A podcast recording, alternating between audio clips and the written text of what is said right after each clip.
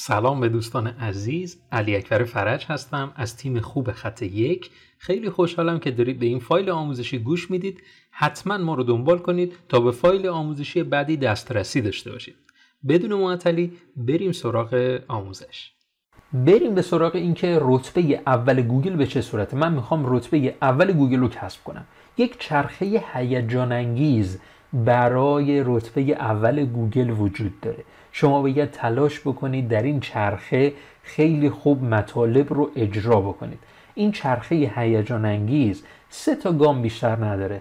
در گام اولش ما باید تولید محتوای منظم کنیم. گام اول صدرنشینی در گوگل اینه که ما بتونیم محتوای منظمی تولید کنیم. این که به صورت جست گریخته میایم یک هفته دو تا مقاله منتشر می‌کنیم و بعد به یک ماه می‌رسه هیچ مقاله ای درون سایت ما منتشر نمیشه این توجه مخاطب رو جذب نمی‌کنه. چه برسه گوگل؟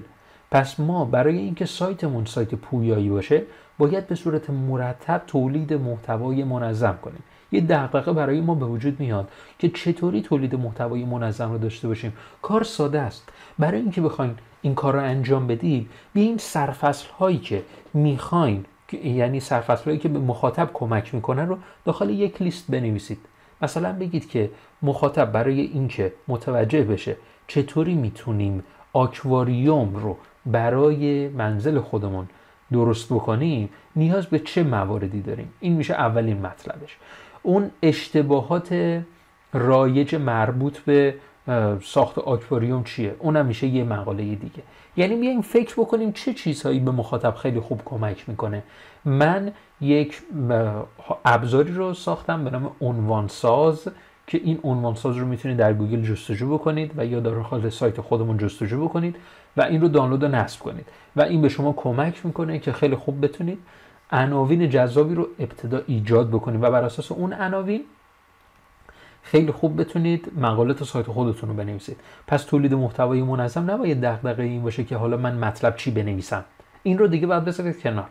ما با استفاده از این ایده های بسیار زیاد می‌خوایم کاری بکنیم که تولید محتوای انبوه درون سایت خودمون نقش بگیره. حالا بهتره که ما هر چقدر به چقدر محتوا تولید بکنیم. پیشنهاد من اینه که برای شروع هفته یک مقاله بنویسید. هفته یک مقاله یک زمان مناسبی هست. البته من در کتاب ماراتون سئو جزئیات بسیار زیادی رو برای شما بیان کردم که این جزئیات بسیار زیاد می‌تونه خیلی به شما برای سئو سایت خودتون کمک بکنه. کافی که داخل سایت ماراتون سئو رو جستجو بکنید و کتابش رو خریداری بکنید. حالا بریم سراغ چرخه هیجان انگیز رتبه بندی در گوگل که میشه گام دومش گام دومش هم لینک سازی هست. گام اول تولید محتوای منظم بود گام دوم لینک سازی هستش. منظور من از لینک سازی لینک سازی داخلی و خارجی هست. اگر شما مطلبی رو برای بینندگان یا اون بازدید کنندگان می نویسید خیلی مهمه که به افراد با لینک هایی که به صفحات مختلف می‌دید کمک بکنید که اون بیشتر با اون محتوای شما ارتباط برقرار بکنه. مثلا اگر در رابطه با یک هدفون گوشی صحبت می‌کنید لینک اون هدفون اصلیش رو برای اون سایت منبع در نظر بگیرید که افراد با کلیک کردن برای اون به اون اطلاعات اون هدفون با عکسش و خیلی چیزای دیگه مواجه بشن بتونن اطلاعات بیشتری کسب کنن. پس باید لینک سازی داخلی رو به خوبی انجام بدیم. لینک سازی خارجی هم با در کنار لینک سازی داخلی به سایت شما کمک می‌کنه که گوگل متوجه بشه چقدر این مطلب شما هوادار داره. وقتی که افراد یک مطلبی رو در اون سایت می‌خونن هیجان زده هستن و می‌خوان اون رو به دیگران توصیه کنن.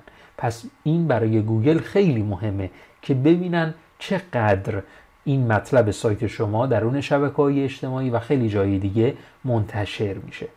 بریم به سراغ گام سوم چرخه هیجان انگیز و اون هم بهبود منظم محتوا هستش. چیزی که خیلی از سئو کارها خیلی از دوستان این رو نادیده می‌گیرن اون رو اصلا رها می‌کنن. بهبود منظم محتوا منظور از بهبود منظم محتوا چیه؟ ما هر مطلبی که در اون سایتمون منتشر می‌کنیم باید این به صورت مرتب بهبود پیدا بکنه که گوگل متوجه بشه این داره به این محتوا و به این مخاطبینش ارزش قائل شده و داره محتواشو مرتب به روز رسانی می‌کنه. و این از نظر گوگل خیلی عالیه. پیشنهاد من اینه که محتوایی رو که شما منتشر می‌کنید هر هفته شده یک پاراگراف به اون محتوای قبلی اضافه بکنید.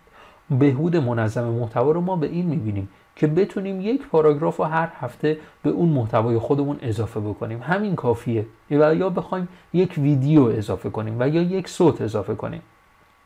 این خیلی برای گوگل اهمیت داره. خیلی خوشحالم که تا انتهای این فایل صوتی گوش دادید. تا آموزش بعد خدا نگهدار.